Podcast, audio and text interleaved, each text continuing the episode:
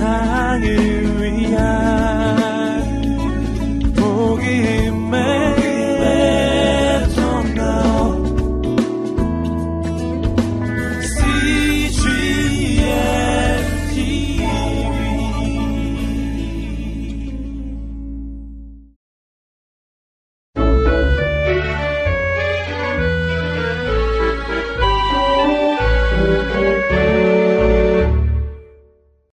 46일 열왕기하 2장 4장 말씀입니다. 71. 엘리야 선지자와 엘리사 선지자 열왕기하 2장 두 사람이 길을 걸어가고 있었어. 한 사람은 나이가 많은 사람으로 긴 겉옷을 입고 있었고 다른 한 사람은 그보다는 좀 젊은 사람이었단다. 나이가 많은 사람은 엘리야 선지자였어. 엘리야 선지자와 같이 걸어가는 젊은 사람은 누굴까? 이 사람은 엘리사였단다. 엘리사는 얼마 전까지 자기 아버지의 넓은 농장에서 아버지를 도와 농사를 짓고 있었지. 어느 날 엘리사가 들판에서 일하고 있는데 엘리야 선지자가 찾아왔어. 그리고 자기를 따라오라고 말하는 거야. 그 말을 들은 엘리사가 어떻게 했는지 아니? 자기가 하던 농사일을 당장 그만두고 엘리야 선지자를 따라 나섰단다. 엘리야 선지자를 따라가는 것이 농장 일보다 훨씬 더 중요하게 보였거든. 엘리야 선지자는 나이가 아주 많았어. 하나님께서는 엘리야 선지자를 하늘나라로 곧 데려가겠다고 말씀하셨지. 엘리야는 훌륭한 선지자였어. 평생 사람들에게 하나님의 말씀을 잘 들어야 한다고 가르쳤지. 하나님은 사람들을 많이 사랑하셔. 그리고 사람들이 평안히 잘 지내도록 지켜주길 원하셔. 우리가 하나님의 보호를 받으려면 하나님께 순종해야 해. 엘리야 선지자는 이스라엘 민족에게 이 사실을 반복해서 가르쳤지. 이제 엘리야 선지자는 더 일을 할 수 없었어. 하늘나라에 가는 날만 기다리고 있었지. 이 엘리야 선지자의 뒤를 이어 엘리사가 하나님의 선지자가 되었어. 엘리사는 자기가 엘리야 선지자를 대신해 선지자 일을 하게 된 것이 무척 자랑스러웠어. 비록 그 일이 매우 어려운 일이라 해도 말이야. 엘리야 선지자는 엘리사를 곁에 가까이 두고 있으면서 모든 일을 도와주었어. 길을 걸어가는 동안에도 두 사람은 많은 이야기를 주고받았지. 엘리야 선지자가 엘리사에게 가르쳐 줘야 할 것이 아주 많았단다. 이야기를 하며 길을 걷던 두 사람이 요단 강가에 도착했지. 요단강을 건너 저쪽 편으로 갈 계획이었어. 하지만 요단강에는 다리가 없었단다. 어떻게 강을 건너지? 좋은 방법이 없을까? 그때 엘리야 선지자가 자기의 긴 겉옷을 벗어 잘 접었어. 그리고 그 옷으로 요단 강물을 세게 내리쳤단다. 이제 어떤 일이 일어났을까? 강물이 좌우 양쪽으로 갈라지면서 강 한가운데에 길이 생겼단다. 엘리야 선지자는 그 길을 따라 요단강 건너편으로 건너갔어. 엘리사 선지자도 엘리야 선지자의 뒤를 따라 강을 건넜지. 강물이 양쪽으로 갈라져 높은 벽처럼 우뚝 서 있는 그 사이를 걸어서 강을 건넜단다. 두 사람은 머리카락 하나 젖지 않고 강을 건넜지. 두 사람이 강 건너편에 도착하자 강물은 다시 본래대로 흐르기 시작했어. 강 사이에 생겼던 길도 순식간에 사라져버렸지. 두 사람은 가던 길을 계속 걸어갔어. 엘리사 선지자가 앞으로 해야 할 일에 대한 이야기를 나누면서 말이야. 그때였어. 갑자기 회오리 바람이 불어왔단다? 그것은 보통 회오리 바람이 아니었어. 이전에 본 적이 없는 아주 이상한 회오리 바람이었지. 그리고 하늘에서 뭔가가 내려왔어. 자세히 보니 말 여러 마리가 끄는 마차였지. 그 말과 마차는 뜨거운 불이 붙어 활활 타는 것 같았어. 하나님께서 엘리야 선지자를 하늘나라로 데려가시려고 불말이 끄는 불마차를 땅으로 보내신 거야. 엘리야 선지자는 불마차를 타고 하늘 높이 올라갔단다. 잠시 후 엘리야 선지자는 보이지 않았어.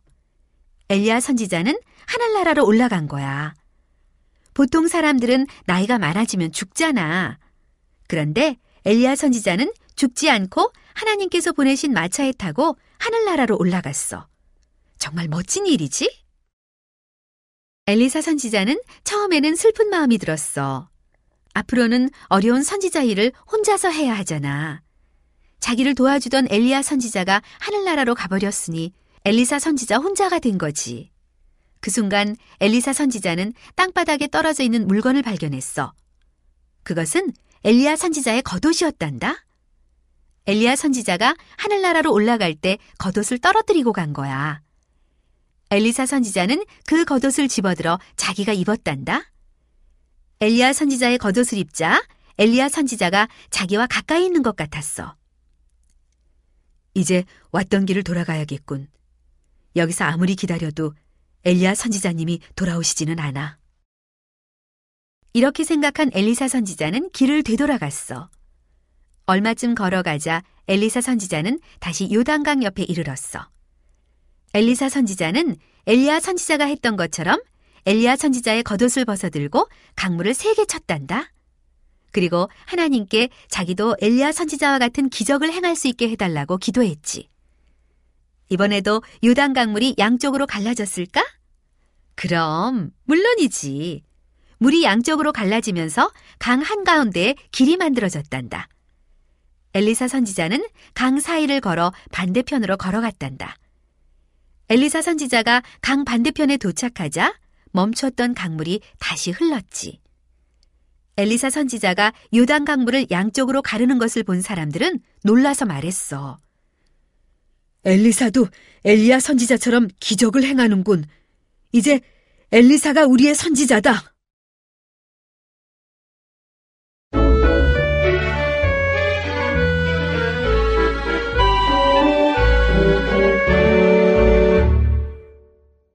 칠십이 하나님의 종 엘리사 선지자 열왕기 하 4장 엘리사 선지자는 온 나라를 두루 다니며 사람들에게 하나님에 대해 전했단다. 그리고 사람들에게 어려운 일이 생기면 엘리사 선지자가 그 일을 척척 해결해 주었어. 엘리사 선지자는 이스라엘에 사는 사람들에게 점점 더 널리 알려졌지. 어느 날 어떤 부인이 울면서 엘리사 선지자를 찾아왔단다. 저는 이제 어떻게 살아야 할지 모르겠습니다. 그 여인이 말했어. 저는 너무 슬퍼서 말도 제대로 할 수 없을 지경이랍니다. 얼마 전에 제 남편이 세상을 떠났어요. 제게는 아들이 둘 있는데 그 애들은 너무 어려 아직 돈을 벌 수 없답니다. 저희 집에는 지금 돈을 벌 사람이 아무도 없어요. 그런데 제가 예전에 돈을 빌린 적이 있습니다.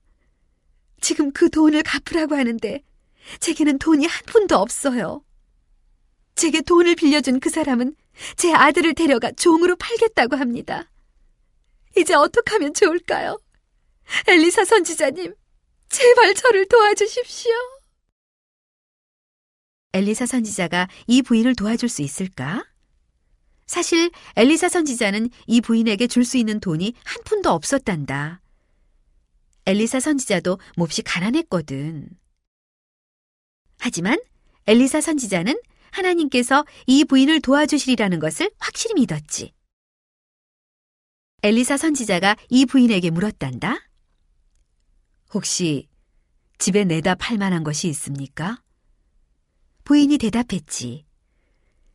기름이 조금 들어있는 기름병이 하나 있을 뿐입니다. 그 외에는 아무것도 없습니다. 그렇다면 이웃집에 가서 빈 병이나 빈 그릇을 빌려오십시오. 빌린 빈 병과 빈 그릇을 부인 집으로 들고와 부인의 기름병에 있는 기름을 부으세요. 하나씩 하나씩 차례대로 가득가득 부으세요. 두 아들도 그 일을 돕도록 하시고요. 그리고 기름을 붓는 동안 부인과 두 아들 외에는 아무도 부인 집에 같이 있어서는 안 됩니다. 엘리사 선지자가 정말 이상한 일을 시키지? 그런데 이 일은 하나님께서 엘리사 선지자에게 가르쳐 주신 것이었어. 엘리사 선지자는 하나님께서 하신 말씀을 그 부인에게 그대로 전할 뿐이었지. 하나님께서 이 부인의 어려움을 해결해 주실 텐데 어떻게 하실지 잘 들어봐. 이 부인은 엘리사 선지자가 시키는 대로 했단다. 이웃집에 가서 빈 병과 그릇을 잔뜩 빌려왔어. 빌려온 빈 병과 빈 그릇을 하나하나 늘어놓자 부인의 집 부엌과 방이 빈 병과 빈 그릇들로 가득 찼지. 부인은 기름이 조금 들어있는 자기의 기름병을 가져왔어. 그리고 빈 그릇 하나에 기름을 붓기 시작했단다. 그런데 그 빈 그릇이 기름으로 가득 찰 때까지 기름이 계속 흘러나오는 거야. 곁에 있던 두 아들은 그 그릇을 옆으로 치우고 다른 빈 그릇을 그 자리에 갖다 놓았어. 부인은 계속해서 기름을 부었지. 이번 그릇도 기름으로 가득 차자 아들이 이번에는 더 큰 병을 가져왔지. 부인은 큰 병에도 기름을 가득 부었어. 이렇게 계속해서 기름을 부었단다. 빌려온 빈 그릇과 빈 병에 가득가득 기름을 부었지. 기름이 조금밖에 남아있지 않았던 기름병에서 기름이 계속해서 나왔단다. 정말 신기한 일이지? 어떻게 이런 일이 일어났을까? 그래. 하나님께서 부인을 도와주시려고 놀라운 기적을 일으키신 거야. 이제 이 기름을 어떻게 하지? 기름을 내다 파십시오. 엘리사 선지자가 말했단다. 이 기름은 비싼 것입니다. 이 기름을 다 판다면 돈을 많이 벌 수 있을 것입니다. 부인은 엘리사 선지자가 시키는 대로 했단다. 기름을 팔아서 돈을 아주 많이 벌었어. 그리고 그 돈으로 빌린 돈을 갚을 수 있었지. 그런데 빚을 다 갚고도 돈이 많이 남았단다. 이 돈을 가지고 부인은 음식과 옷을 살 수 있었지. 이제 이 부인은 더는 가난하지 않아. 하나님께서 도와주신 덕분으로 말이야. 엘리사 선지자는 하나님의 말씀을 전하러 온 나라를 여행했단다. 여행을 하던 엘리사 선지자는 어느 마을에 자주 들르게 되었어. 그 마을에는 돈이 많은 부인이 한 명 살고 있었지. 이 부인은 결혼은 했지만 아이는 없었어. 엘리사 선지자는 이 마을에 들를 때면 항상 이 부인의 집에서 식사했단다. 어느 날 이 부인이 남편에게 말했어. 엘리사 선지자님이 우리 마을에 자주 오시는 것을 당신도 아시지요? 그분은 하나님의 종이에요. 우리 집에 방 하나를 꾸며서 엘리사 선지자께서 쓰시게 하면 어떨까요? 우리 마을에 오셨을 때 편히 주무실 수 있게 말이에요. 부인의 남편은 그 의견에 찬성했고 두 사람은 곧 엘리사 선지자를 위해서 방을 준비했단다. 자기 집 한쪽에 방을 만들고 예쁘게 꾸미기 시작했지. 엘리사 선지자가 잠을 잘 수 있도록 침대도 갖다 놓았어.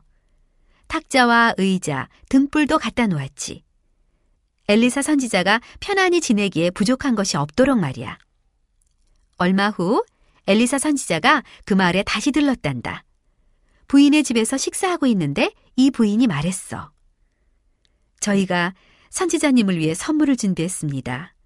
저를 따라와 보세요. 부인은 엘리사 선지자에게 방을 보여주었단다. 엘리사 선지자가 이 방을 보고 얼마나 기뻤는지 아니?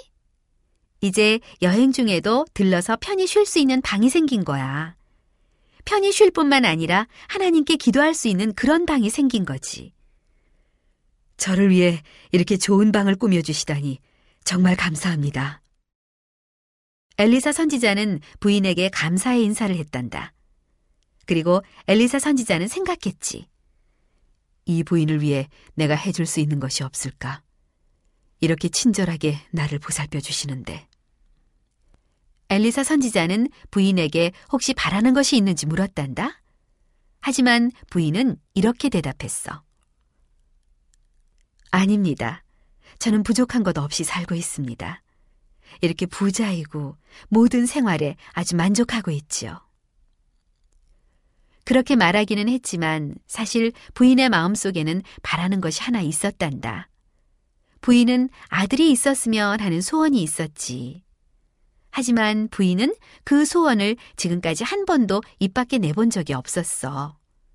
그리고 이제는 그 소원을 포기해야만 할 것 같았어. 남편과 부인 두 사람 모두 나이가 아주 많았거든.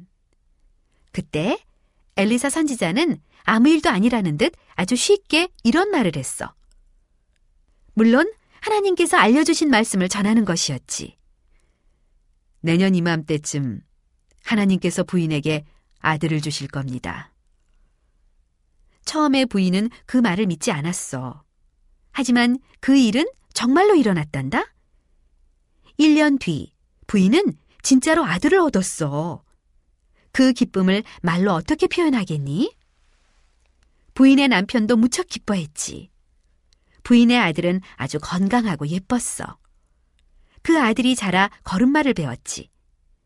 엘리사 선지자가 부인의 집을 방문할 때면 그 아들은 반가워하며 단숨에 엘리사 선지자의 품으로 달려오곤 했단다.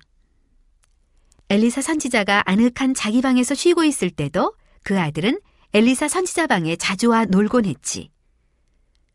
그러던 어느 날이었단다. 마침 엘리사 선지자가 그 마을에 없을 때 그 소년이 갑자기 병에 걸렸단다. 몹시 아파하던 소년은 결국 죽고 말았어. 소년의 어머니는 얼마나 슬퍼했는지 모른단다. 엘리사 선지자가 가까이 있었더라면 이런 일은 없었을 텐데. 아들이 태어난 것은 엘리사 선지자의 도움 때문이라고 두 부부는 생각했어. 아들이 비록 죽었지만 엘리사 선지자가 도와주기만 하면 다시 살리는 일도 가능할 거라고 생각했지. 그런데 엘리사 선지자는 지금 멀리 떨어진 곳에 있었어. 소년의 어머니가 생각했지.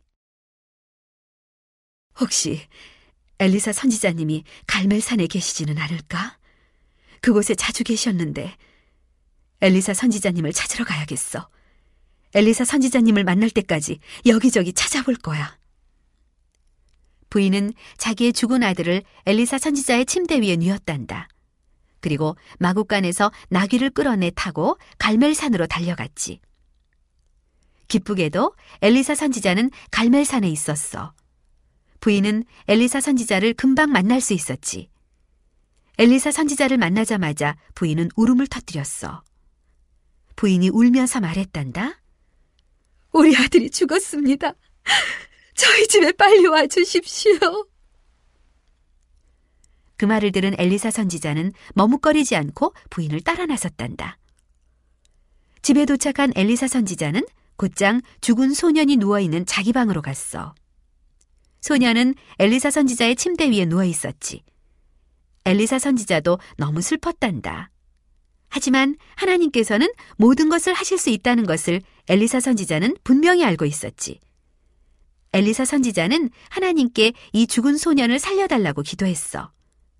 하나님은 당신의 종 엘리사 선지자의 기도를 들어주셔서 다시 기적을 일으키셨단다. 죽었던 소년이 갑자기 재채기를 했어. 그것도 무려 일곱 번이나. 그리고 살며시 눈을 뜨는 거야. 소년이 다시 살아났어. 소년의 아버지와 어머니는 모든 사람에게 엘리사 선지자가 한 일을 알렸지. 모든 사람들은 엘리사 선지자가 하나님의 진짜 종이라는 것을 분명히 알게 되었어. 온 세상을 위한